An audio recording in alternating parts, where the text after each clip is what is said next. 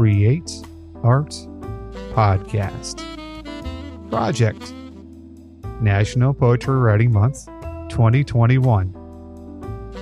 Hello, friend. This is Timothy Chemo Bryan, your head instigator at Create Art Podcast, where we help you tame your inner critic and create more than you consume. Well, it's April, and that means it's National Poetry Writing Month. And you can find out a lot of information if you go to napowrimo.net. That's N A P O W R I M O dot net. And you can learn about everything poetry that's happening in the month of April. What it is, is they provide you with a prompt every day. And uh, you can go ahead and use that prompt or, you know, choose what you want to use and uh, go ahead and write poetry every day for April.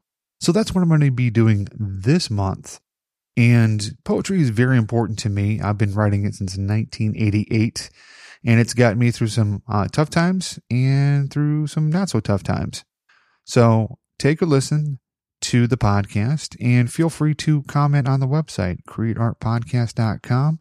And if you'd like to be featured on the podcast, you can shoot me an email at timothy at createartpodcast.com, and I'd love to have you on. So without further ado, let's get started on the poem for today.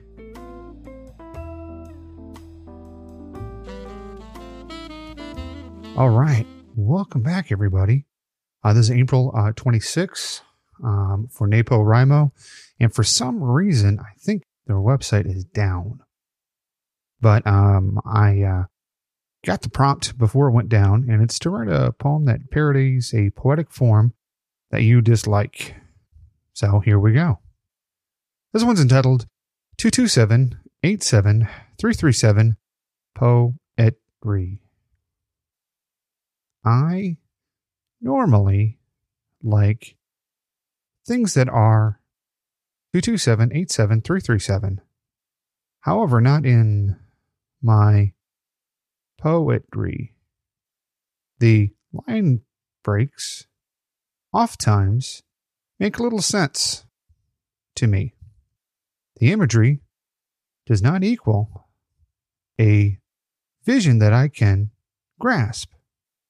And going back and forth, back and forth on the page seems such a task. Maybe I'm too rooted in what is comfortable and easy.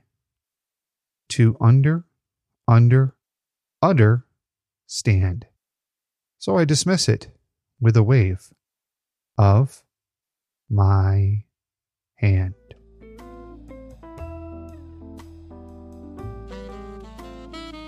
Thank you for listening to today's episode of Create Art Podcast, where we help you tame your inner critic and create more than you consume.